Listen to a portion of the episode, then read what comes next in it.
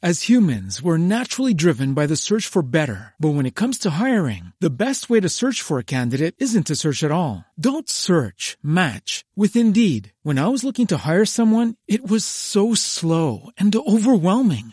I wish I had used Indeed. If you need to hire, you need Indeed. Indeed is your matching and hiring platform with over 350 million global monthly visitors, according to Indeed data, and a matching engine that helps you find quality candidates fast. Ditch the busy work. Use Indeed for scheduling, screening, and messaging so you can connect with candidates faster. And Indeed doesn't just help you hire faster. 93% of employers agree Indeed delivers the highest quality matches compared to other job sites, according to a recent Indeed survey. And listeners of this show will get a $75 sponsored job credit to get your jobs more visibility at Indeed.com slash podcast. That's Indeed.com slash podcast. Terms and conditions apply. Hello, it is Ryan, and I was on a flight the other day playing one of my favorite social spin slot games on ChumbaCasino.com. I looked over the person sitting next to me, and you know what they were doing? They were also playing Chumba Casino. Coincidence? I think not. Everybody's loving having fun with it. Chumba Casino is home to hundreds of casino-style games that you can play for free anytime, anywhere, even at 30,000 feet. So sign up now at ChumbaCasino.com to claim your free welcome bonus. That's ChumbaCasino.com and live the Chumba life. No purchase necessary. VGW Group. Void were prohibited by law. See terms and conditions. 18 plus. This is an Unspoiled Network podcast. This is Unspoiled, covering The Dark Tower, Book 5, Wolves of the Calla, Part 2, Chapter 1, The Pavilion. In this chapter, Roland can dance with aplomb. Welcome to Unspoiled.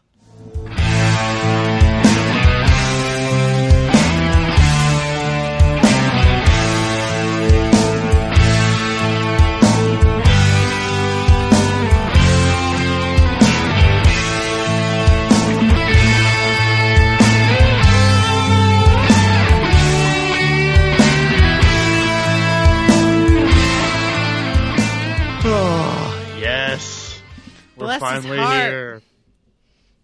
He basically does like a what I imagine is like clogging. Right? Sure. Yeah, that sounds about right. Yeah. Yeah. Um yeah, this is unexpected and delightful. I was really excited to get here because when I first read the Roland dances scene, I was just like, what is happening? Um yeah, and it's, you know, there's a lot of tension also because Eddie is like getting really really nervous when they show up and feeling like they're about to throw shit at them or turn on them unexpectedly. He's getting like Mejis flashbacks, and he wasn't even there. Yeah, it's a really like I don't know, it's um made me wonder if there isn't something that's gonna be coming that they're not at yet or if it's just him sort of like putting the memories together somehow like because this is the first time also that he calls himself from the line of Eld. hmm Um, so I I just wonder like there's so much that seems to be falling into place for everybody in terms of their identity in this chapter that if I wonder if he hasn't like tapped into something. Um, but I don't even know what that like means or looks like, you know. I, yeah, I feel like we're going to be talking a lot about this on this episode because almost this entire chapter is from Eddie's perspective. Mm-hmm. and a lot of it is about just like the the feelings he's getting as they ride into town and just like all the different kind of perceptions he's having about what's happening around them. Right. So I think that's something that we're gonna we're gonna be able to kind of have a really good conversation about uh, this time around because it's it, it's a lot of the chapter. A lot of the chapter is Eddie going like, "Huh, this is weird," Right. Yeah. you know. Um yeah, so I don't know. I'm just sort of uh sitting here waiting to see how this all like unfolds because it ends with him I mean, it ends in this place that feels very much like on the brink of of some shit popping off. You know? Yeah. So Yeah. yeah, I'm just I don't know what to expect. Well, uh, we can we can get into that and we'll analyze it, but you're not going to know what to expect. I'm play that much right now. That's fair. Um. Anyway, uh, you are Natasha, and I am Miles. I'm I am excuse me Marguerite Santiago. um, I don't know who you believe you're speaking with, but Sorry, I'm sorry. Did I say Miles? I meant Mascarita Sagrada once again. Fa- famous, famed, legendary little person, professional wrestler. So this is uh what we're this is a ongoing joke, guys, from the Game of Thrones show. Which, if you aren't listening to, it means you're lame. So go Yeah. listen to it. If you were a patron, you would get that joke, and you would already be laughing You'd be lolling. instead of having to wait for later in the show. Like Um, you would be laughing now. So like the money that you give to become a patron actually guarantees you more laughs per minute and more quickly into the episode. That's probably true. Like oh, Yeah. on the whole, true. I think so. Yeah. Um, so okay, chapter one, the pavilion. Our merry band of misfits arrives at the unwelcoming townsfolks who are literally carrying torches. Um, This doesn't give us any like feelings about current events or anything. I'm sure. Certainly not. and so, yeah, I mean, I think at Eddie one point is like, "Are those tiki torches?" I think he says that pretty much. Um, Yeah. Somebody like starts the Twitter hashtag trending. Calla Bryn Sturgis just so white. oh my god, oh my god. Uh, I mean, it seems that way, doesn't it? hashtag not all gunslingers. That's right. Um, Hashtag not all townsfolk. All right, so we have this um this greeting that feels very mm, what's the word I want that it could go either way. Tenuous. Which greeting? Like when you know they ride in, it's really quiet. Okay, I mean, you're skipping ahead. Do you want to cover some of the stuff uh, before that, or do you just want to jump right in? Oh yeah, I guess you know the the horse thing. Well, I mean, yeah, the horse thing is, is a big deal. I, I think we should uh, probably mention there's a couple of things here that on, on a reread um, kind of gave me a little pause. And the first thing that happens is that Eddie goes to Roland and he says, Look, when we went todash last night, it wasn't weird like it was before. Yeah, that's true. I forgot about that, which I don't really know what to think of that. Yeah, they don't really like talk about it anymore. And honestly, I don't even remember like why that might be. Yeah. Um well, so you're saying you don't remember like uh as somebody who has read this already. Right, yeah. Gotcha. Okay. Yeah. Um, and then we uh, we have this thing with the horse, which is like Eddie is super concerned that he's going to look like a total idiot because he's never ridden a horse before. And what the fuck kind of gunslinger has never ridden a horse before? That's true. I mean, that's a fair question. Yeah, no, absolutely.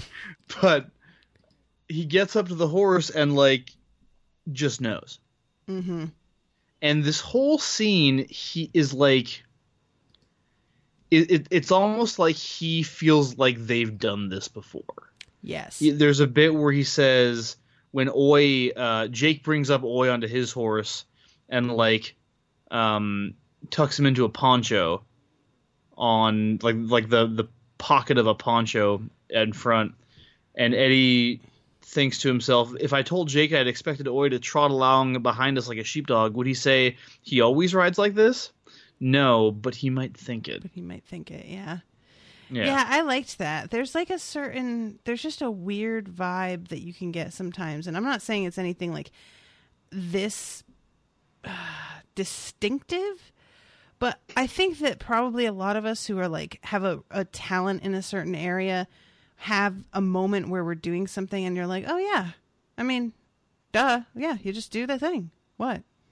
You know, like, and this though, it feels like with Eddie, it's something deeper than that. Like, it's not just a talent; it's a because he keeps on talking about. Doesn't he think about like reincarnation at one point? Yeah, he does. So I'm just like, I don't know what to think about that. You know, I'm very much um I always have believed in reincarnation because to me it just makes efficient sense. Like why would you create a whole new person when you could just like take the the recycle the soul of a person already that you've got Mm-hmm. and you just don't even have to like, you know. Why would you not do that? That seems like just a smart efficient way to use souls. I'm not sure Right. what the if there's like a diminishing return on that. I'm not sure how difficult it is to like, you know, make a new soul if one believes in souls. So, yeah, I might be totally off base here, but operating under the assumption that bodies are infinite and souls are not. Yeah, just chuck a new soul into that body, whatever, or an old soul into the new body. the the argument I always hear about that that that seems to convince most people, like the argument against reincarnation, is that like, oh, if reincarnation is real, then like, how could there possibly, how could the population have expanded as much as it is? And I always am like, dude, like nobody said it was just human to human. Right? Like, do you know how many species have gone extinct? Like, you know, like how many animals have died off and how mm-hmm. much fewer there are of certain types of creatures on the planet? Like, I'm if I could totally see a scenario in which like a bunch of like bugs die and they get reincarnated as like fucking like Cowboys fans, you know? like, Sir. I mean, Sir. okay, you're in Texas, aren't you? No, You don't I don't give football. any shits. Go ahead. but like I, you know uh i'm excited about the season starting again so you'll forgive me um but yeah i don't know i i i'm not sure i believe in it but i don't think it makes i think it makes more sense than a lot of people give it credit for. Hmm and that particular argument like is always invoked as like oh well then obviously you know that that's the that's the silver bullet. Right. that kills reincarnation it's like eh, really? Yeah, I mean, I just like that's always been the way that I understood it is that, you know, you graduate from being one type of animal to another type of animal, uh, to, like to more and more complex animals with more and more complex critical thinking skills until you reach human being where you inevitably stall out because you make the same mistakes over and over again because we never learn. Oh, you, So- so you think there's a hierarchy? Like you start at Mayfly and move up to human being. Yeah, you know? Interesting. Interesting. Yeah. So then, like, what you know, you make all the mistakes as a human, and you you go back to Mayfly, or you No, I just done at figure if you like if you if you graduate human, I figure you probably go on to some thankless task as like uh some like otherworldly being that is well, because I'm feeling right now like that when you graduate human, you move on to gunslinger. ooh ooh so gunslingers are higher and more evolved than human beings. Is that what you're saying? I mean, it kind of seems that way, doesn't it? It's kind of fucked up, Miles. I'm just saying. like, th- there is a real distinct sense in this chapter that, like, there there are a couple times in this chapter where Eddie is like, I don't want to think badly of these people. Mm-hmm. Like, I understand why they're th- feeling the way they do, but God, these fucking people, hmm all you fucking sheep, you know. I mean, It's I just a little bit. but- I'm not sure that has anything to do with being a gunslinger. I could just, you know, Eddie's like, a, I feel like Eddie has has had to cope with that probably a lot of his life, like feeling mentally superior to people, but he just had it beaten down and out of him by his stupid ass brother, and so he wasn't able to acknowledge it because it was uh he was made to like somehow disbelieve that he had this like you know what i mean? Being gunslinger means getting the freedom to believe in your own superiority. yeah exactly. There you go being gunslinger right. is like yeah you know nobody's gonna tell you no anymore So what you're saying is gunslingers aren't actually the next like order of reincarnation. They just feel like they are. yeah like okay so i mean they might also be okay so i think i've meant i i don't remember if i've mentioned this uh series on this show before but there's a series um a trilogy of books. I don't know what the trilogy as a whole is called, but the first book is called Uglies, the second book is called Pretties, and the third Oh, book is sure. called Specials. Do you know what Yeah, that? yeah, yeah, do you know, know what that exactly what series mean. is called as a whole? Uh, I don't. Okay, yeah, I don't either. Um, I should look that up. But the specials book, um, is about a uh, group of people that is engineered like by via extensive surgeries and like you know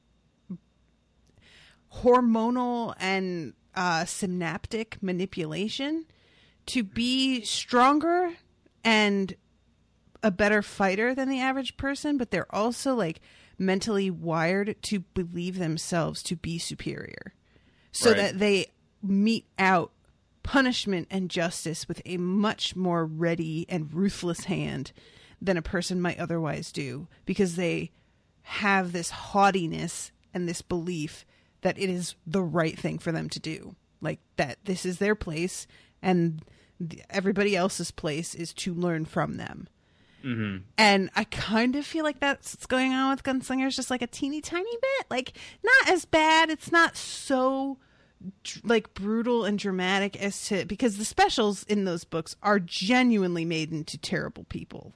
Like, Right. but with Gunslingers, it's more like they can like tap into that terrible here and there. You know I'm I saying? mean, yeah, like Yeah. you know, Eddie is Eddie is over here thinking like, hey, I can ride a horse. Like maybe I am of the line of Eld after all. Mhm. You know, and they all they all say it in the meeting. We'll get to that later. But like, yeah, I can totally see that. I believe it's called the Uglies trilogy. By the way, the Doctor Internet has informed me that it is the Uglies trilogy. Okay, right on.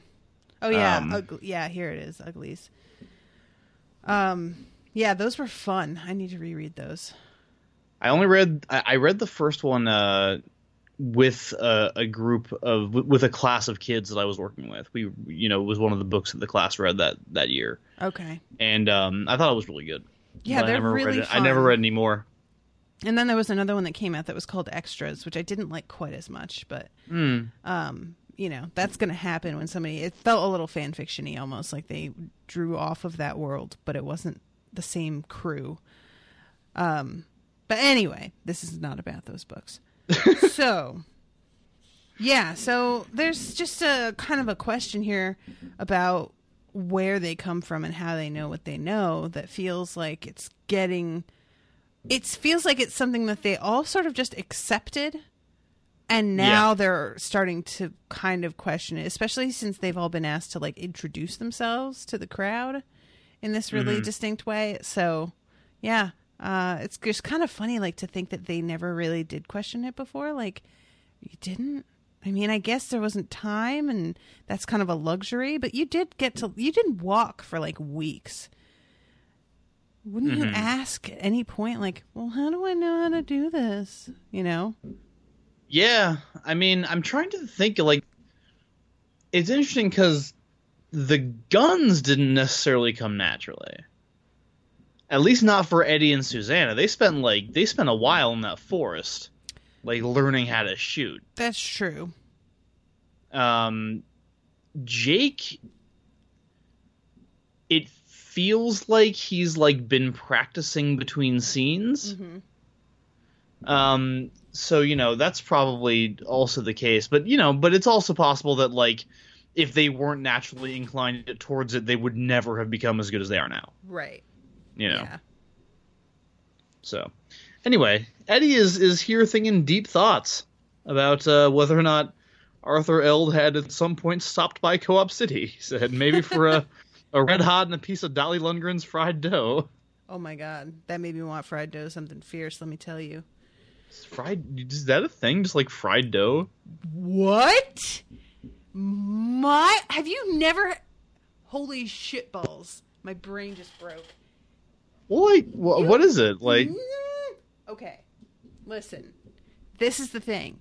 It is not going to be as great for you if you try it now because it's not nostalgic. But like sincerely, fried dough is the shit. It's basically pizza dough spread out, deep fried, comes up as this big puffy golden crispy shell on the outside that's all doughy inside, like a crispier better donut and it's flat. And then you either cover it in butter and powdered sugar, which is just as good as it sounds, or you cover it in marinara sauce and Parmesan cheese, which is even better than it sounds. huh And they are almost always served at like county fairs and carnivals and things like Okay, that. Okay. it it sounds like fry bread. Maybe that's just what we call it here. I guess it's probably fry bread because like fry bread like doesn't fry bread kind of get served almost like a taco a lot of the time like it gets served with uh meat and like lettuce and tomato on it and stuff Not in my experience. In my No? experience, it usually has like honey on it. Oh because i've seen like fry bread trucks and they've had extras but i don't know how like traditional that is I don't know. Um, It's a like usually when there's a big uh when there's a thing here in the Southwest, like a big gathering or whatever, like there'll usually be somebody selling fry bread. okay Like it, it's and it's it's real fucking good. I think it's a.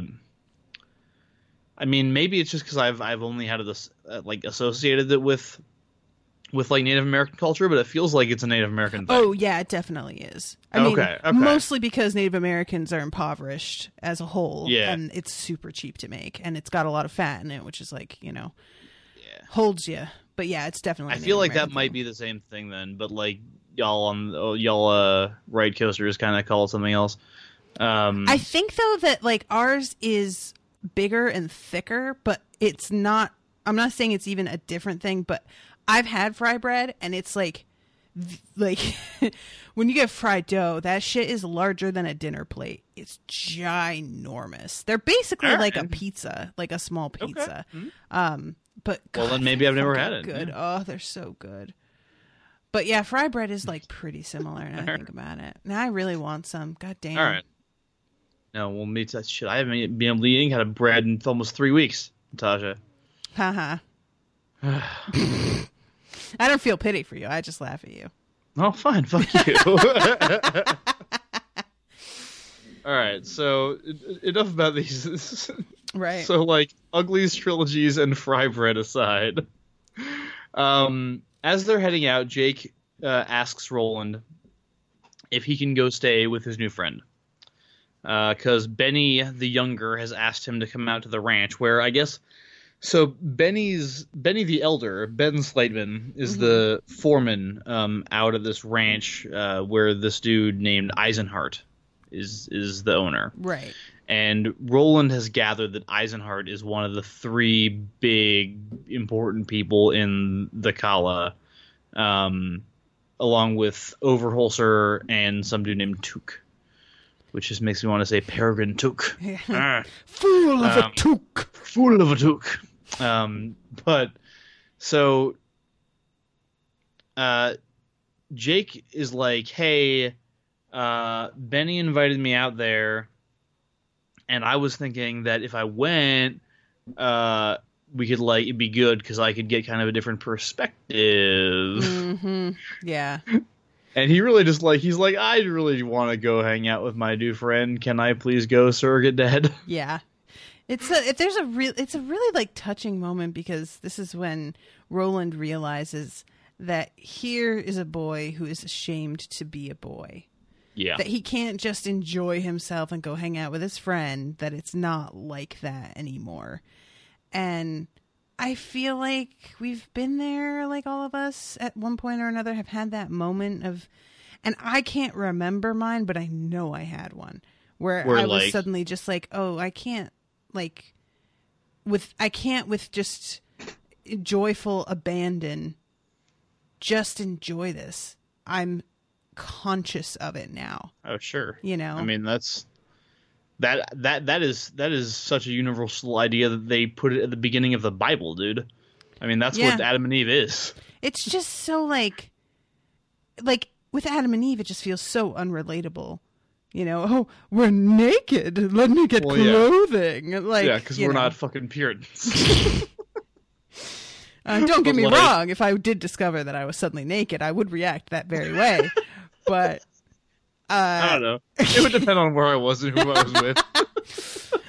um, but yeah, I definitely have been like, especially I think it can be weird when you're a nerd, and I had that like goofiness, and it like once I got to high school, I sort of like came into myself and felt more confident and was able to enjoy goofy shit again without feeling like weird about it.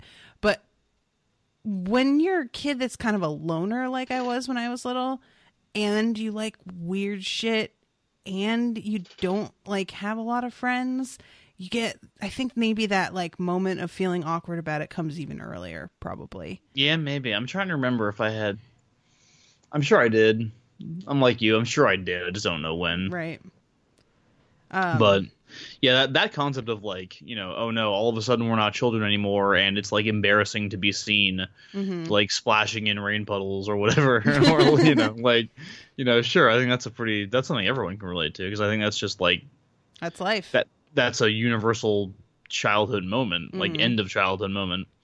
Um. So yeah, but he handles it super super well. Roland does. yeah. He's like he re- he recognizes that, um, if he says no, Jake will will, will not ask again. hmm Um, and like not even be a dick about it. But like if he treats it like a kid's thing, like oh sure, go play with your friend, honey, hmm then he'll be like, oh no, I'm not going. Yeah. So instead, what Roland does is like, no, that's a good idea. Why don't you go? Yeah. Which Yeah, I was he so treats proud. it like I was so mission. proud of him. Yeah. I was so proud of him. We're all um, growing. Yeah. so, um, so this is when they get to the the town, Right. and they look down on it from above, and um, It is really surprising how because honestly, like this stop and taking the view thing, I didn't really expect to be anything. Um but it feels like kind of a moment for everybody, you know, and especially like Roland is pointing out the different kinds of crops that are growing and where like is it sheep or cattle over there? And whose farm is that one? That's full of wheat and all. It's a very like um I can't think of the word that I want. Appraising, but like appraising implies that you're you're doing it out of self-interest, like there's a value that you're assigning to yeah, you're like judging it. Yeah, Yeah, and this is more like I'm being polite and also like in- encouraging you to be on my side, but it's still genuine. You know, like he, he's giving everybody compliments about their land and the beautiful, like, fertile uh, little enclave that they've got carved Right. out for themselves. But he's do- and he's doing it like clearly in a way to like get people on their good side, but also it feels like Roland really means it because he is has seen some of this in his own past, and so it means something to him in particular. Well, we definitely, yeah. Roland is is kind of um is once again entering his element. Like when he's with when he's with the others and it's just them, he is a little bit more vulnerable now. He's a little bit like you know more of like their friend. Mm-hmm. And when they get to this town and they step among these people and they are like you know on this mission he really does become their their dinh as they put it Right. like he is he is their leader and and that means he is um he takes on very much the persona and the aura of like an ambassador mm-hmm. Mm-hmm. like he did in in river crossing back in the day and um and beyond that he's also like he knows more about this. This is like he recognizes shit. Right. like the whole um at the very beginning when he's like the whole come come commala thing when they mention uh the rice and the dancing. Mm-hmm. and they're like oh well shit you know the rice song? And he's like yeah i know the rice song motherfucker. You know? Motherfucker. the others are like what the fuck is the rice song? But like he knows he knows exactly what he's talking about. So he's like you know he's large and in charge is what i'm saying here Indeed. um. So, okay, arriving at the town. sure It's real quiet. It's feels almost like it's abandoned, except that they can like see the torches lit right um, down one of the roads. Eddie's getting a bit punchy, like worrying that somebody's going to start throwing corn shucks at him. he's really freaking out Yeah, he is. like he's um Yeah, as they rode into Calla Bryn Sturgis, Eddie kept expecting that man, those lamb slaughterer's eyes, and the handful of corn shucks, because this town felt bad to him. Not evil, evil as Mejis had likely been on the night of Susan Delgado's death, but bad in a simpler way. Bad as in bad luck, bad choices, bad omens, bad ka, maybe. Mm-hmm. He's like just really, and nobody else seems to be doing this. Yeah. Like maybe maybe they are, but like Susannah's like, oh, what's a lake boat mart, you know, and like they're all just talking. Eddie is like, this is fucked up. Yeah, I kind of was waiting for somebody else to feel to be like, "Yeah, do you feel that?" You know, but like it never happens. It feels like it's really just him, and I'm not sure if that's significant or not. But um it definitely sort of is like I don't know. There's just there is it's sort of a weird thing to have go continually through this whole chapter and then turn out to be nothing. So, and I don't think, you know, I don't think it's nothing. I just don't know when Right. it's going to actually like turn up again. So, I, I think what gives it that feeling is the fact that like this chapter is written from Eddie's perspective, and Eddie is picking up on every last tiny detail of this place. Like his senses are wired up to here. Like he is just like, oh, I smell this, this, this, and this, and I hear this, and I see this, and I'm imagining this, and it's like you can just tell he is on the edge. yeah, definitely. Um, so they go to the the platform, like the stage, um, where all the people are basically gathered, right? Right. And Wayne Overholser stands before them with the feather, of course. Gotta have the feather. I don't know why this feather makes me so annoyed.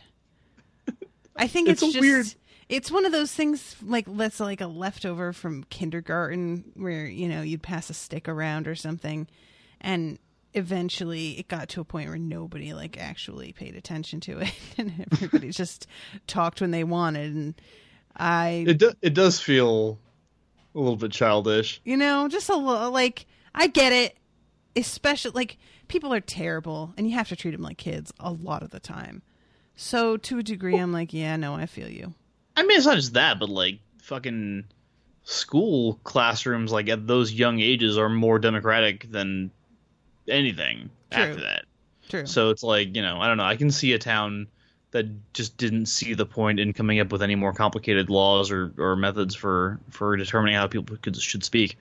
Um, the other thing about it for me is that I just watched, uh, I just rewatched Undercover Brother recently, oh my god, which I don't know if you've seen that, but not seen it. you haven't seen it. Nope. Oh God, uh, Chris Kattan plays a, a a character called Mister Feather, who like twirls a little feather, and like the whole movie is like he's working for the man, like there's an actual man keeping black people down. Oh my god. The man is a supervillain, and like, but Chris Kattan's character, even though he's the villainous like main henchman of this guy, is super into black culture. And, wow, keeps that is a pretty pres- great commentary, actually. keeps having to pretend that he doesn't know the words to all these songs and like knows how to do all the dances and everything. Oh man, maybe I it's should a watch bizarre it's a bizarre film and like definitely problematic, but it has moments of brilliance. um anyway, beyond leaving leaving Chris Kattan's Mr. Feather character aside, uh, Wayne Overholser takes the feather and says, "All right, everybody, you remember like he, he does like a previously in Wolf's Calla, you know, like Yep. thing. It's like y'all remember when we were here last time and we had that conversation about going to get the gunslingers to save our kids. Well, I was against it. Uh, I'm kind of rethinking things. These are the people we found. They're gunslingers. They have guns. They shoot guns. Here they are. Yep. and they all come forward uh, individually. I want to say at this point too, one of the other reasons I think that that this kind of had like as they enter the town, this kind of had a creepy feeling is because King again does the thing where he says like he he drops a little something about what's going to happen in the future. Mm-hmm. Mm-hmm. Like he says, eh, you know. Um, Eddie's you remember- memories were really good. yeah. He Yeah. remembered the way the torches changed when the speaking was done, and I, I thought of it because it says he remembered always unexpected salute to the crowd, which happens here. Mm-hmm. Because they all come forward and they bow and say who they are, and like they all say it in weird different ways. Eddie says they're he's of the quartet of nineteen, and uh, then Jake says he's of the quartet of the ninety and nine. Yeah, what's that? Yeah, what are you doing creating your own quartet over there, huh? You think bastard. you're better than me? He looks over at Susannah's like ninety and nine. She's like, I don't know. Yeah, I like Um, I like that he says that to Susannah, and she's like, "Well, I don't know," and then he's like, "Yeah, I mean, I guess I don't know what the fuck I was talking about either." So sure. Yeah, yeah, exactly. And then Oy like comes forward and like rises up on his little hind legs Oh and God. puts one of his fucking feet forward and bows over it and I- says, "Oy, Eld, thank ye." this is like, I know that Oy's horrible death is inevitable, but I'm just gonna fucking be so crushed. I'm gonna be. I'm. It's gonna be. It's not gonna be pretty, guys. I won't be able to talk about anything else. Just so you know, like once it happens, that episode is just gonna mean like being angry. That's gonna be the whole thing. It's just me being pissed. I won't be talking about any of the rest of the plot. It's just gonna be b- me going. be the You know it's gonna be the Oy memorial episode. exactly. Um, all right, so they get up there and uh, they introduce all themselves, and like Oy does the thing, and the crowd like cheers really loudly and starts Oh applauding. my god. Um, and then Roland is like, "Hey guys, we're gonna say something right now, but you know." Not much of a public speaker, so Eddie's gonna say something. Oh my god. And Eddie's like, "What the fuck are you doing, man?" Eddie is just. I was trying to picture how this would go in my head, and I just hear everybody going silent, expectant. The scuff of Eddie's boots as he like steps out in front on the platform, kind of staring around. You hear some people in the crowd kind of go, and like some shifting, and he like looks around and starts to talk, and his voice comes out like, and then he has to like clear his throat and be like, ah. forgive me for a slow start. And you're just like cringing, God. like you can't. Just don't, Eddie. Oh my God, this is too painful. And then all of a sudden he busts out with a joke that they all love. And it's like smooth sailing. Yeah, he doesn't even like really thing. know it's a joke either. Yeah. He says, haven't been around people in a blue moon. And they all start laughing. And he's like, well, okay. like, Sure, that was definitely funny. yeah, he doesn't get what the joke is, but he's like, I'll take it. Uh, and like while he's doing his talk, he like looks around and sees some people who are clearly not really approving of the way that he's phrasing things. Yeah, he kind of start it, it. It like he starts off really strong, and they're already kind of inclined to listen to him because he's because of what Oy did, like got them all on their side. And what he basically says is like, hey, you know, we're we're just gonna hang out here. We're gonna figure out what's happening, and if we decide that we're gonna stick our our necks out for you people, you're all gonna have to stick them out too. Mm-hmm. Just so you know. Yep. And everybody starts kind of grumbling. Yeah, do, do no harm. And also, there's no free lunch. Um, right, sure. There ain't no free lunch. Which I, you know, I feel it's obviously I feel it's fair, but it does seem like a weird way to start out the relationship. Um, I mean, I'm just saying, I've been to plenty of places where there was free lunch. That's all I'm going to Nah. say. Like, I've just, I've had several free lunch experiences. Sometimes you go to the thing just because of the free lunch. So I don't get that saying personally. I mean, every time that I've gone to something for a free lunch, I've had to suffer through another thing though. It's rarely been like a free lunch for something that you would have wanted to go to anyway. It's almost You're always saying a free lunch because we know you would never do this otherwise. You're saying the price is paid not in gold. Exactly. enough. exactly. Um oh God. So yeah, he goes out there, says his shit. They're feeling a little bit like uh some kind of way about it. Some kind of way. And when they're done, um they all like Callahan has to kind of be like, "So, why don't we try that again?" Let's applaud one more time. And everybody's like, "Yeah, all right." Give him a proper Calla welcome, Mm-hmm. people. Oh man. He also Eddie feels kind of bad about himself because he feels like he's just Roland's mouthpiece, and he acknowledges that Cuthbert was that before he was, mm-hmm. which is an interesting comparison. which I think like is a little unfair because it's not like I would understand that feeling a little bit more if it were him and Roland had had some kind of conversation about this beforehand and it felt like Roland just expected him to like basically go out there and regurgitate the conversation that they had already had but what it like he basically he just puts Eddie on the spot and is like, you know, go out and say some shit, and he doesn't instruct him in Yeah, any if he- Eddie particular way. like- so If Roland had given Eddie like a you know script, Right. maybe. Uh, but yeah, no, Eddie. He's just like Eddie. Talk to them, Mm-hmm. and I think it's really interesting. Like, so, so why do you think he did that? well later when they're at dinner, Eddie's like thinking that Roland kind of did him a favor because now he's warmed up for the crowd that he has to deal with. Mm-hmm. Um, because everybody sort of already feels like they know him, which Yeah. I think is pretty smart. Like, you know, that's just a natural thing. I mean, I get so many messages from people who listen to this show and they message me and talk to me as if we've known each other forever, even though I have no idea who they are. And they're like listening to me has made them feel ready to completely open up in a way that they otherwise would never do with a total stranger. So I think that well, was shit, dude. I mean, we met in person once. Mm-hmm.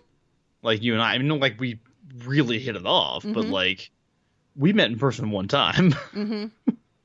so yeah, you get that. But I mean, like, we met in person one time, but we had conversations, though. Yeah, You know, like, it wasn't like a one sided thing. This is just him walking up there and people feeling like they connect with him, even though he hasn't done a one on one thing yet with anyone. that's true. You know what I mean? Yeah, yeah, I do. I mean, yeah, I, I, I it, it's a. I can totally understand though. Like in your case, people, it's really easy to feel you're very relatable, Natasha. So it's it's pretty easy for for that to happen. I feel like with Eddie, it, you know, he is relatable, but he's got like, like once it's past that awkward stage, which he has a mm-hmm. hard time with, then Eddie's Eddie's a great guy. But it's like he's gonna have you have to get to that point with him mm-hmm. you know, and like Yeah. he stumbles out of the gate. So maybe that was what Roland was going for. Yeah, maybe. I don't know. Yeah, like, it's just, um, I feel like everybody coming, like, because Roland seems like he's pretty much involved in one conversation during dinner um, with that one Manni guy. And Mm-hmm. Yeah. Eddie's the Yeah, yeah. one who's sort of fielding all of the other inquiries and questions and concerns of everybody else. So I'm gonna Yeah, guess that that's like that. Roland set Eddie up so that everyone would go talk to him, and Roland could go and have his conversation. Yeah, well, I think he did set him up as the mouthpiece. Like he he's not like Roland's words aren't coming his mouth out of his mouth, but Roland did set him up as like the guy you go to if you have questions. He's the PR Because like yeah, exactly. Mm-hmm. Because I'm gonna be busy and y'all aren't gonna pay attention to what Susannah or Jake say anyway. So, you know, so you're gonna be talking to this guy, and here's what he has to say. But I'm very glad that Eddie, that Roland trusted Eddie to say what he wanted to say, while at the same time trusting that their interests would, of course, you know, kind of be in alignment. right. So, Um, so yeah, that's uh that's how that goes. And the meal is amazing, and there's like 200 different dishes, which is awesome. I wish that they were described in a little bit more George R. R. Martin style detail, but you know, do you fine. do you really? I love the food like descriptions. I know people get really annoyed about that. I mean, I think there were a couple times where I got like, okay, we get it, but mostly The only times I got annoyed about it was when he was like, the stew was thick with onions and barley. And I'm like, holy shit, we know. That's what every stew that you've ever talked about is thick with. Can we not? But most of the time, I'm like, Like the the stew was a typical Westerosi stew. Moving on. right, exactly. But when he's like, neeps swimming in butter and a partridge stuffed with nuts, and I'm just like, yeah, tell me more. Say it again, but slow. There's a there's a parade of people here who are coming up to ask Eddie questions, as we've talked about. Mm-hmm. Um, and a couple of them are interesting. Um, this guy Garrett Strong comes up, and he wanted Eddie to tell them where the children would be kept safe when the wolves came. For we can't leave him here. You must ken it very well, he said. Eddie, who realized he kenned very little, sipped at his graf and was noncommittal. That's about the job, right? Is to just never Yeah. really give a straight answer. And then there's this Neil Faraday guy who comes up and and makes sure Eddie knows that they don't take all the children. Yeah. And Eddie thinks of asking Faraday what he'd make of someone who said, "Well, only two of them raped my wife," mm-hmm. which is like, you know, kind of a weird place to go. but it's not un like it, it, he's looking at this guy thinking, yeah, I don't think he's uh of the age to have children. So Right. I had to put this in terms that he would actually give a shit about because clearly he has trouble relating to like you know human emotions that don't directly affect him because he's a fucking sociopath. Um, so I get that. I mean, it wasn't the greatest, but I get it. Yeah. Um. So you know the the, celebration uh, continues. The torches change color every ten or fifteen minutes, which is kind of neat. Yeah, I liked that. Like Eddie's like, "Oh, it's not really that impressive." But I was kind of like, I mean, isn't it like with fire? I mean, I don't Kinda- really I see that. impressive. Yeah. Um, if the Charlottesville Nazis had been doing that, then they would have looked much prettier while they were. Anyway, inadvertently Oh. making themselves into a giant rainbow. Whoops. I know. kind of love that idea actually. Um, so uh, then this dude George Telford shows up, Yeah. and this is a guy that Eddie noticed before. Who and I think he was the dude in the prologue who was kind of described as being being silver tongued. Okay. I wasn't sure which because I lost track of who was who from the start of this. So okay. and, and I'm I'm kind of I'm I'm imagining a very kind of like regal Southern gentleman who kind of talks like this, you know, and just knows everything that he's saying. But It's just so hot today. Um, oh, there's an ongoing joke in another podcast where he tried to say cat on a hot tin roof, but he got it mixed up with the dog Tintin. and so they started to do this bit where it's cat on a hot tan tan roof. And he's like this old Southern woman. And now, whenever somebody speaks in a Southern accent, I always hear Elliott Kalan, head writer for The Daily Show for like 10 years, going, Oh, uh, it's just so hot today. and so, this is when you say that, that is who this gentleman is now. He is uh, from straight out of a streetcar named Desire. is that guy on the Flop House? Yes. Yeah, okay, I know who you're talking about. I know exactly what you're talking about. Yep.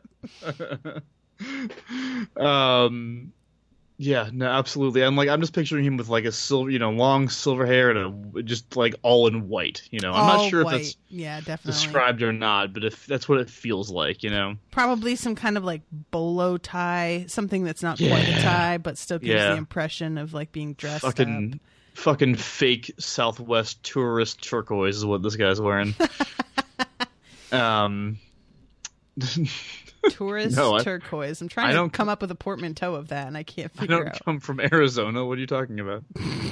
um, I feel like the portmanteau is just turquoise, which is a problem. Exactly, that's what I'm saying. I'm like, hmm.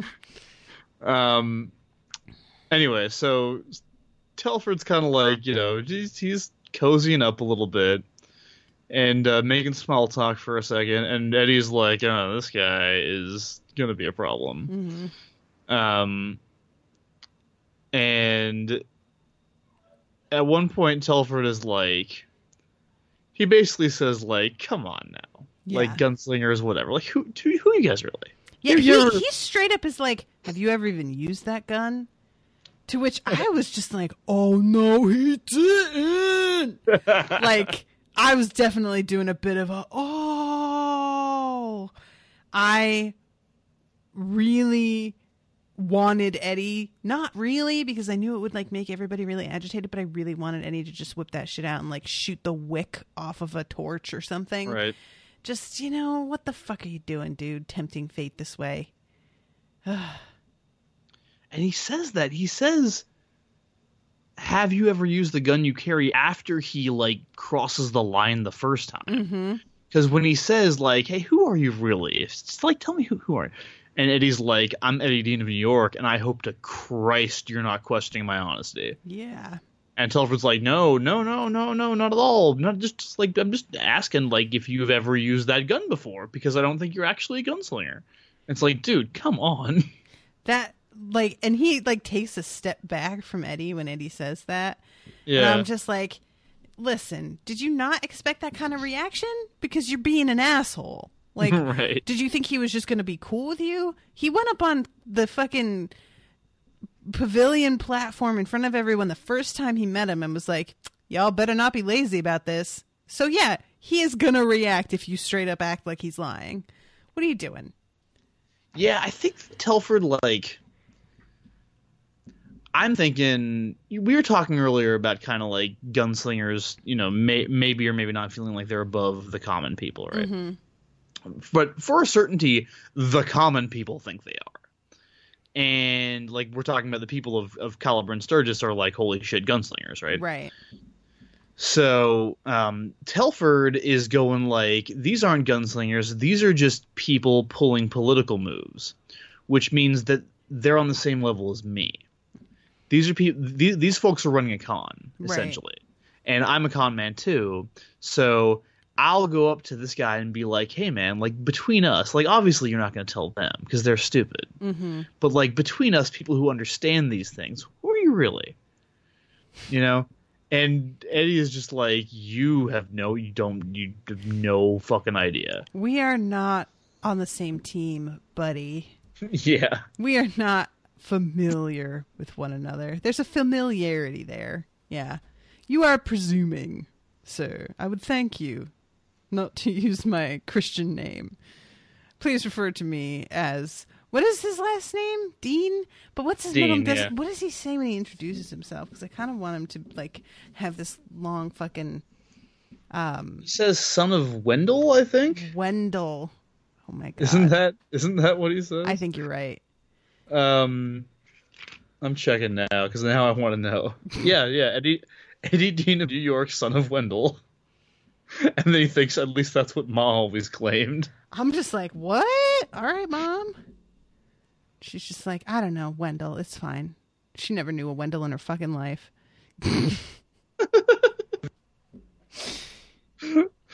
So yeah, he's like fucking. I am Elliot. Elliot. I am Eddie Dean, son of Wendell. Did fucking do not fuck with me, motherfucker. Yeah, you know, just like, don't call me Eddie. Don't call me sai, sai Dean. The sai thing always throws me off. Is it I- sai for women and men? I think so. Yeah. Okay. Yeah. Um, because yeah, I totally did not like. I, I- I think I lose track sometimes of what formalities go to whom. Um, but yeah. Anyway, this guy So- is a shitbag, and Eddie basically just is like, you know what, you can go away. Just Yeah, just he- go. He says he says I've used this one and the other one and the Ruger as well, and don't you ever speak to me that way again, my friend, as if the two of us were on the inside of some funny joke. Mm-hmm. And then Telford is like, if I offended you, gunslinger, I cry your pardon. And Eddie's like, well, at least I said gunslinger. But I love this. Uh, they kind of settle things, and I love this line at the end where it says, um, where Telford smiles. It was a handsome Pa Cartwright smile, and in it Eddie saw one thing clear. This man would never come over to their side. Not that was until and unless every wolf out of Thunderclap lay dead for the town's inspection in this very pavilion, And if that happened, he would claim to have been with them from the very 1st Mm-hmm. Which is so good. It's like, yeah, everybody knows that guy. Yep. He's probably your fucking mayor. He's probably your fucking president. yeah, well, nah. Let's not insult the George Telfords of the world, shall we? Listen, you know, you know. So the party goes on. Um, Jake and Benny have kind of wandered off. They've Eddie's been noticing they're just like super good friends. Like they're really just getting along really well. Right. Um, It's really sweet. And then, like- it's so nice and- for Jake to have a friend, and I'm afraid that this is going to go terribly. right. And then they all figure out that, that they've actually, as it happens, have arrived on uh, Calla Bryn Sturgis open mic night. and people just come up and start like randomly singing songs. Yeah, this is a thing that apparently is like um I went to an Irish wedding. Um and it was like a like he was from Ireland. It was not just like Ir- Irish descendants in my family. Dude was from Ireland Right. marrying an American woman and after dinner before dancing there was this like whole section where people just got up and sang. It was kind of uh, hilarious in some ways. and I'm not real great about people singing. Like I feel really awkward about it a lot of the time. But there was there's something about when people are drunk and they're singing that they lose all pretense and it's so much easier to watch. If you get my Yeah. meaning, like it Yeah. doesn't have that sort of like uh, I'm trying to do something here. I don't know how to explain it, but it's just I can and and it's so much more like um these are people that it feels like they're they do this all the time. Like they're so comfortable up there that it makes me comfortable watching it too. Right. That makes sense. So yeah, uh it can be a really good time. Although you hear some fucking depressing songs too. But this was I just this reminded me of that a lot and I was like, "Aw, kind of uh wish I could go to a party like this again." Fair enough. it does definitely seems fun. Um, and uh, at one point, Callahan goes up, and uh, Sing some this fucking song. what? Buy me another round, you booger, you. it's definitely an Irish song. I just like. Is that really? Do they really? Do I, the Irish use the word booger in their drinking songs, or it, maybe it's totally legit? I don't know. I'm not Irish. I just can't. You booger, you. Who calls anybody a booger ever?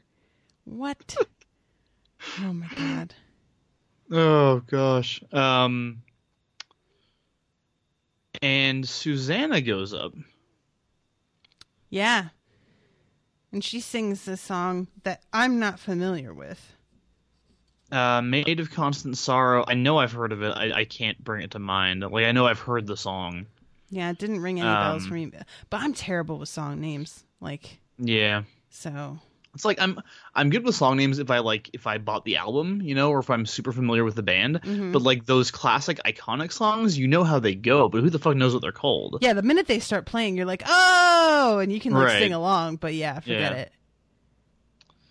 Um, and uh, everybody seems seems pretty happy with her song. It says Susannah was no Joan Baez, but her voice voice was true, full of emotion. And why not? It was the song of a woman who has left her home for a strange place. When she finished, there was no silence as after the, the little girl's duet, but a round of honest, enthusiastic applause. And Eddie is, of course, going going nuts on it. Mm-hmm.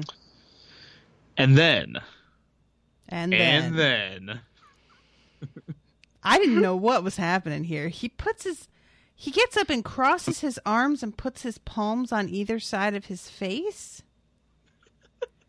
And everybody just goes nuts immediately.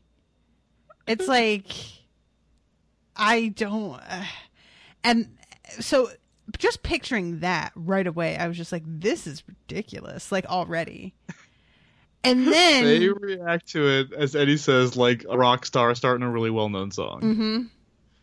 which I just that because the song is a is a, like a work song, right? It's a song that you're supposed to sing while you're harvesting.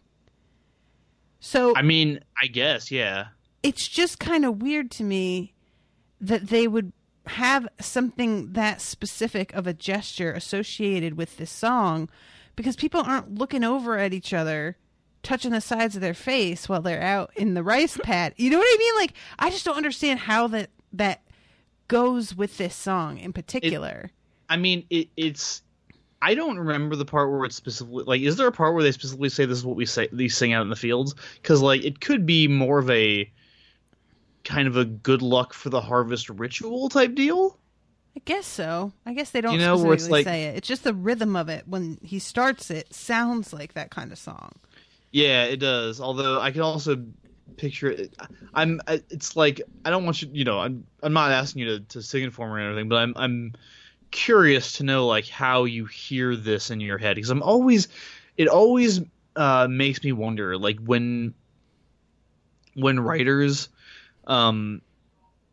Like you know, Tolkien does it a lot, right? mm-hmm like here's the song that they sang and here are all the lyrics and like some authors when they're like especially when their shit is set in like more contemporary settings or uh or something like that or you know like like with something like this for example when eddie will be like oh that's fucking that's velcro fly by zz top mm-hmm you know they'll be like he sung the song in the same tune of x popular song and you know what it's supposed to be but this is like I, I don't know. I kind of I kind of hear it as a like da da da da da da da da da da da da da da like the same thing over and over again. Um, so I'm not. I don't know. I'm always very interested to to hear how people hear the music in fiction when there's no reference point. Well, I'll tell you for this one, I heard um Come a come a come a come a come a chameleon. First Come a, come a, come come a fall. It's a brawler. No, I didn't really. But that definitely was like in my mind a few times. Oh god.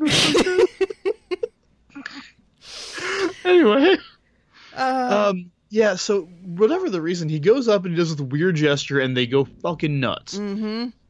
and he waits for them to quiet down, and then he's like, "We are well met in the Calla, uh, but I and my friends have been far, and we have much yet to do and see. Now, while we bide, will you open to us if we open to you?" Which is the first of the questions. Mhm. And they say, "Aye and thank you," really loud. And then he says, "Do you see us for what we are and accept what we do?" And uh, Eddie can see a couple of the guys, like Telford, like looking around, going like, "What is yeah, happening?" they're like, this is just happening. Oh, Yeah. okay. like you know because roland is like ask, he doesn't ask the third question right Right. But he asks the first two like in these circumstances where it's like you know what are they gonna say? No? Like they Mhm. just gave you rockstar treatment. Like it's you know rocks do you want to see ozzy bite the head off a live bat? Yeah!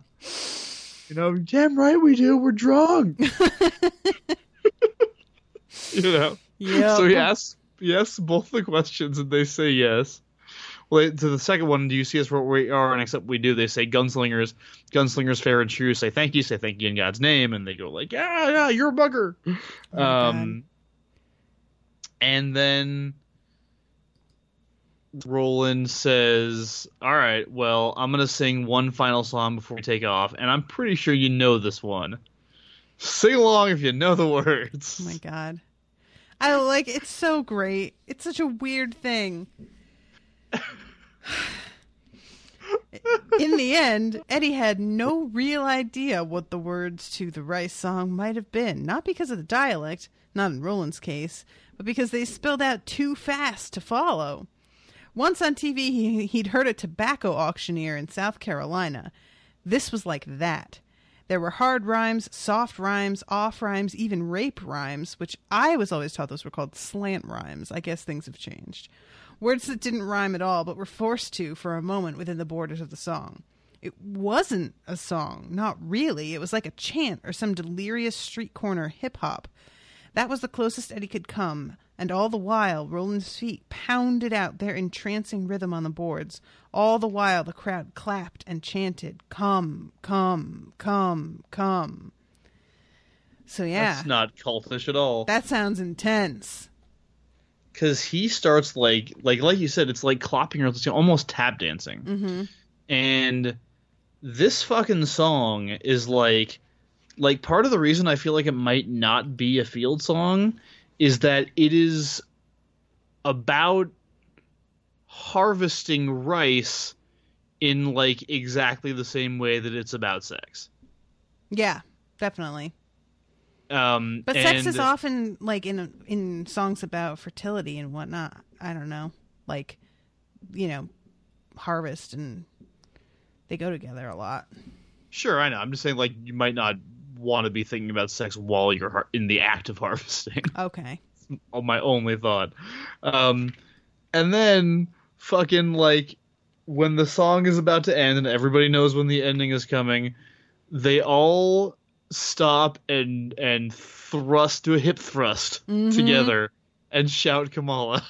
Yeah, they they do a pelvic thrust. That's Um, right. And then he fucking crowd surfs. That was my favorite. Then he fucking crowd surfs. I love that he falls forward and and Eddie's just like, "Whoa, shit!" I'm like, Eddie, dude, this is on purpose. Relax. Of course he's doing this on purpose. A second later, they're like, "I think it's part of the show." No fucking shit, it's part of the Yeah, show. Come on. for sure. and that is that is the end of the jams for the night. Indeed. Um, and there's a there's a slight breather here before the end of the chapter where they go off. Jake Jake goes off with uh, Benny, and uh, the rest of them go off with Callahan.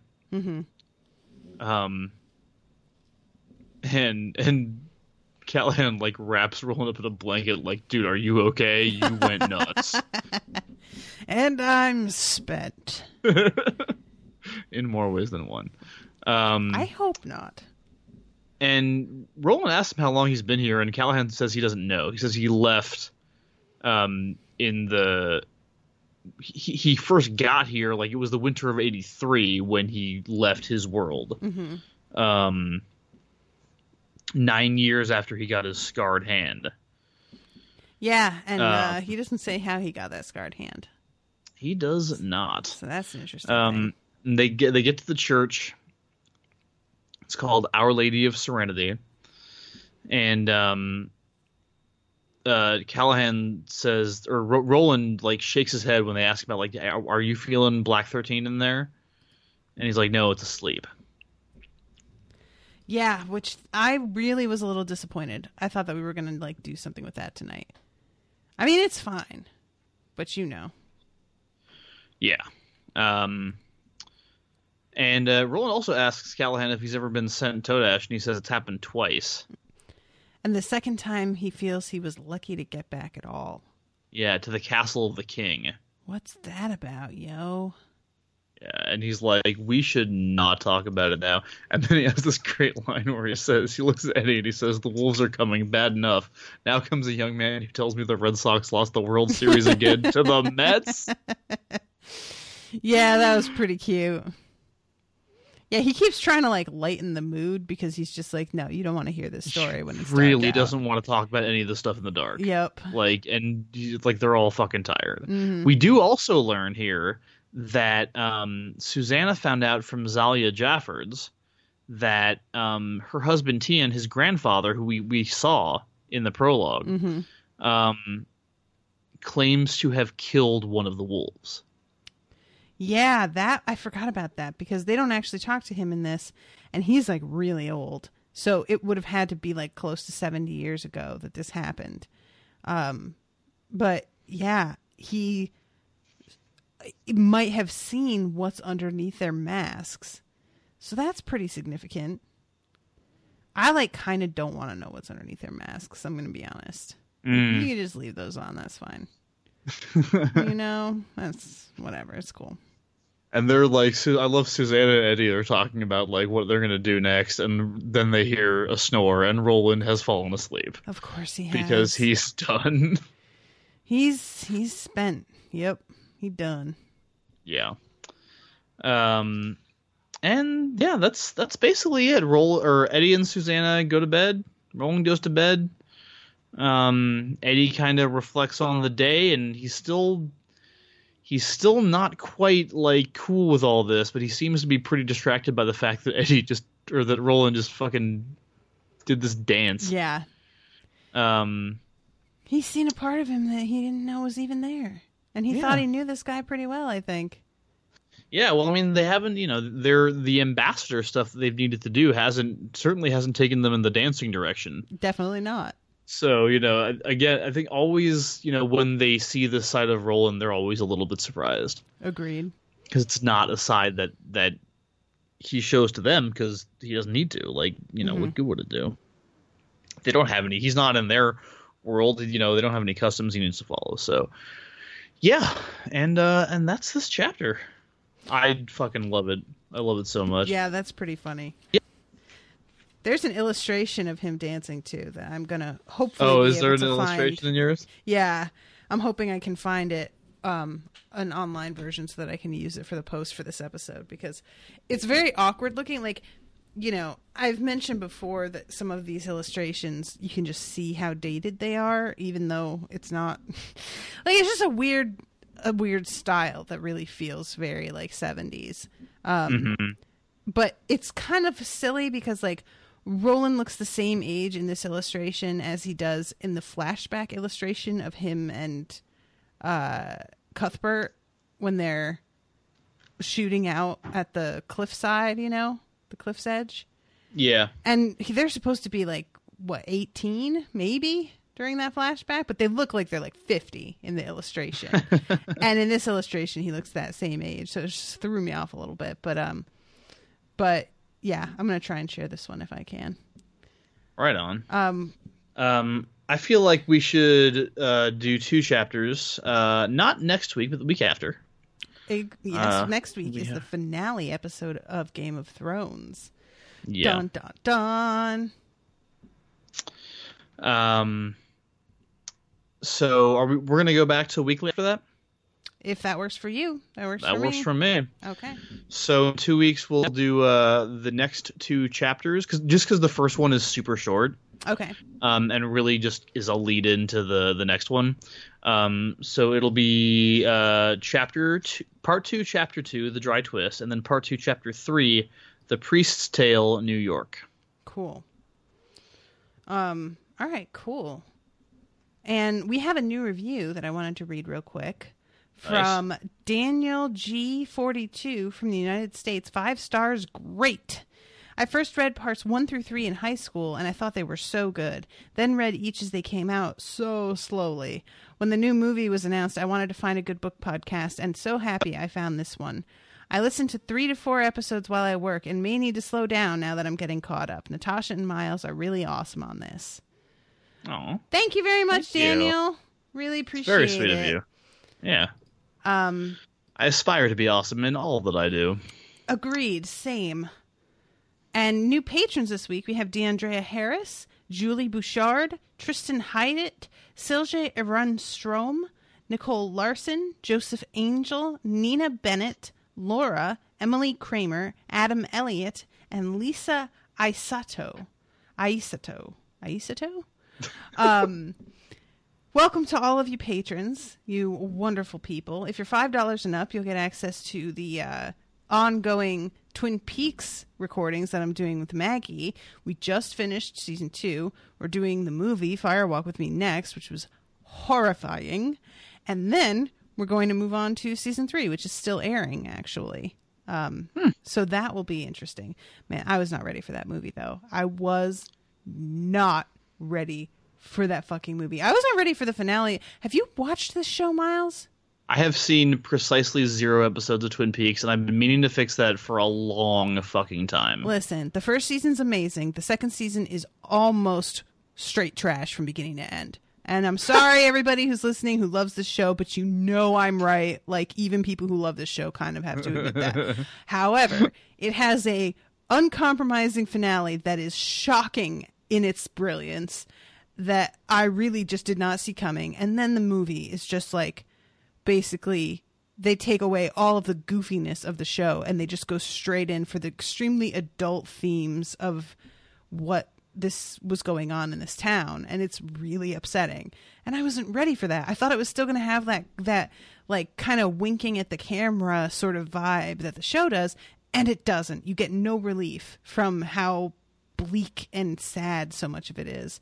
So yeah maggie and i are going to talk about that next week. And uh season three i have not heard a whole lot about except that one person on my timeline said that he hasn't been that scared watching something since for like the last 10 years.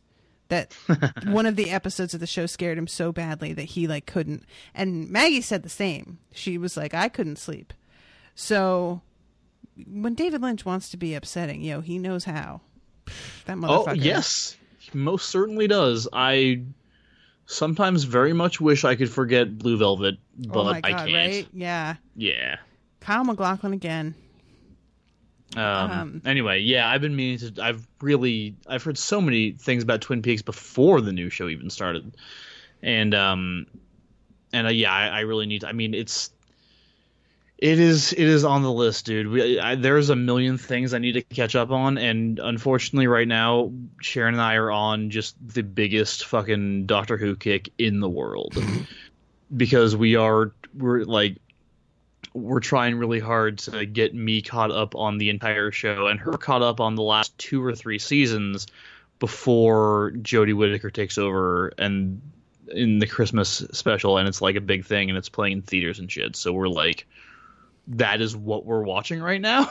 gotcha Um, we are watching Doctor Who, and as soon as we're done watching Doctor Who, I imagine that we will be able to start watching other things. But right now, it is that show, y'all. So, um, I will, I will, as always, uh, have lots of things to say about shows happening right now in like five years. right yeah that is kind of your thing but Yeah. that's also my thing because of what i do so That's true. Um, but yeah, I'm I'm the only thing that's like going to be kind of current again, other than Twin Peaks, which doesn't feel like the same thing since it started so long ago. Um, will be when we pick up Stranger Things again in October. Um, All right, yeah, I got still gotta watch that. Haven't seen the first season of that yet. there goes a fun show. It's just Yeah, really well that's what I've done. heard. That's what I've heard. Um, so yeah, five dollars and up gets you Twin Peaks. Um, if you're four dollars and below, you'll get access to Twin Peaks once it's completely wrapped up and we're all done. And then after that, five dollars and up will get you whatever I do for patrons. Um, at that point, which I think is going to be a series of Harry Potter exclusive stuff, um, like doing some of the extra books and the um, Fantastic Beasts movie and things like that. Um, and if you're ten dollars and up, you're gonna get a sweet, sweet postcard in the mail that says Snape was still a dick, though. And uh, I'm gonna be sending those out in about a week. So Am I getting one of those? Do I get one of those? I want one. maybe Can I if you're one? good. I don't know. Can I please have one? I don't know. I'll think about it. I'll, I'm gonna keep you on your good behavior, sir. Fair enough. Fair enough. Um, but yeah, I'm excited. I didn't say about I didn't these. believe in reincarnation, Natasha. Anyway. Do you believe in my eclipse ritual with crystals? Answer quickly. Yes.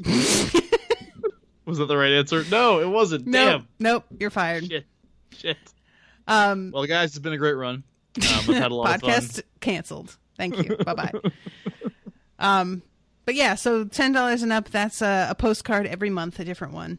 And um, I have not designed the one for August yet. I need to get on that, but I think it's going to be one that you can cut down the middle and make into two different bookmarks. So uh, keep your eyes peeled for that one. Miles, what do you Yeah. want to share with us? Oh man. So uh y'all uh listen to the Smash Fiction podcast if you don't already. Um it is the show where a bunch of friends of mine and I have crazy, silly, ridiculous debates about which fictional characters would win in a fight of, you know, like fights of various types and style and stuff. It's it's pretty fucking fun show. Um, our most recent episode that just came out was a three-way fight with uh, a fight battle of hordes of space bugs. So it was um, the xenomorphs from the Alien franchise versus the Tyranids from uh, Warhammer 40k versus the Zerg from StarCraft. So if you're into uh, to that kind of thing, then definitely check that out. Um, this next Sunday, because our episodes come out on Sundays, I'm very excited to announce that we will be doing uh, uh, Derek Zoolander versus Gracie Hart from Miss Congeniality. Oh my god. So uh, that's going to be tons of fun. That's so check awesome. that out. Yeah. Um, we had we had uh, Rick Deckard from Blade Runner versus Major Kusanagi from Ghost in the Shell recently. Um, before that, we had our second anniversary special, which was a lot of fun. Uh, and before that's the episode where Rashawn was on. So Yay! if you're a fan of Rashawn, check that out. She's on the Granny Weatherwax Minerva McGonagall episode. Um, and then, of course, once a month we do Extraordinary League, which is our actual play RPG podcast in which we uh, we all take on the roles of various characters from fiction in some insane shit, and it is a good old time. So check that out. Extraordinary League comes out on the first Sunday of every month in lieu of a regular Smash Fiction episode. Um, Smash Fiction dot Smash Fiction podcast dot libsyn.com. I don't know. It's on fucking iTunes, guys. It's on iTunes. I don't even give out the Libsyn address. Like no, nobody goes, oh, I'm gonna go to the podcast. I'm gonna go find the Libsyn address. Like, come on. How do you get your podcast? What app do you use? We are on it. Search for Smash Fiction. Search for us on Twitter at Smash Fic Podcast, on Tumblr, uh, on fucking YouTube and Facebook, and all of the media's social. I like how Uh, aggressive this got for no reason all of a sudden. You're I just like, just you know like- what? Fucking find it, you schmucks. I was I was doing really well. Like I was really on a roll, and then I like stumbled with the Libsyn thing because I like doubted myself, and then I just got pissed off at myself that I stumbled. So that's why that got aggressive. gotcha. Um, also, uh, if you want to read a bunch of stuff that I wrote like six months ago, go to universesofthemind.com for my Universes of the Mind blog, which is a blog about science fiction that has not been updated in a very long time because I like moved and got married and changed jobs Excuses, and like excuses. We don't Okay. want to hear it, Miles. you know what? You don't even read it. Don't even talk to me about it. so, uh, universeofthemind.com, um, if you want to check that out, I promise that as soon as there's a new post up there, I will ecstatically announce that on this very podcast. So, um, keep an ear out for that. Um, and then you can also check out the Odyssey Storytelling Podcast if you want to hear some of the other uh, podcast production that I do, because I am the host and producer of that show, which is the show where we record a live event uh, once a month of people telling regular stories, I mean, not regular stories, but like their stories um, based on a theme. So, um, most recent one was Emergency, and the next one I think is Potluck and that was a really interesting show. Um, so yeah, because people like interpreted that a lot of different ways. So like, because I thought it was a weird theme, right? Like when they told me like potluck, really, like what do people can tell about like the best potlucks you've ever been to? Okay. But like, you know, some people just apparently just heard the pot part. Okay. So you know they have stories about that, and apparently somebody, some people just heard the luck part, so they have stories about that. So um, you can check that out. It's called the Odyssey Storytelling Podcast, also available on all your podcast platforms. Um, and I think that's me. Thank you. All right. Well, thank you everybody for listening. We love you dearly. Thank you for leaving reviews and showing the love. Yeah, seriously, leave a review for Smash Fic if you uh, if you like that, please. That'd be great. No, don't leave reviews And for anything and for Odyssey that Miles doesn't do with me oh because God. only I deserve reviews ever. you're killing you're killing my career. You're killing my podcasting career. I knew it was gonna happen. Listen, nothing ensures that people will do something as much as telling them not to do it, okay? You're That's golden. legit. That's legit. All right. I appreciate you. All right, guys, we will see you in two weeks. Toodaloo, motherfuckers.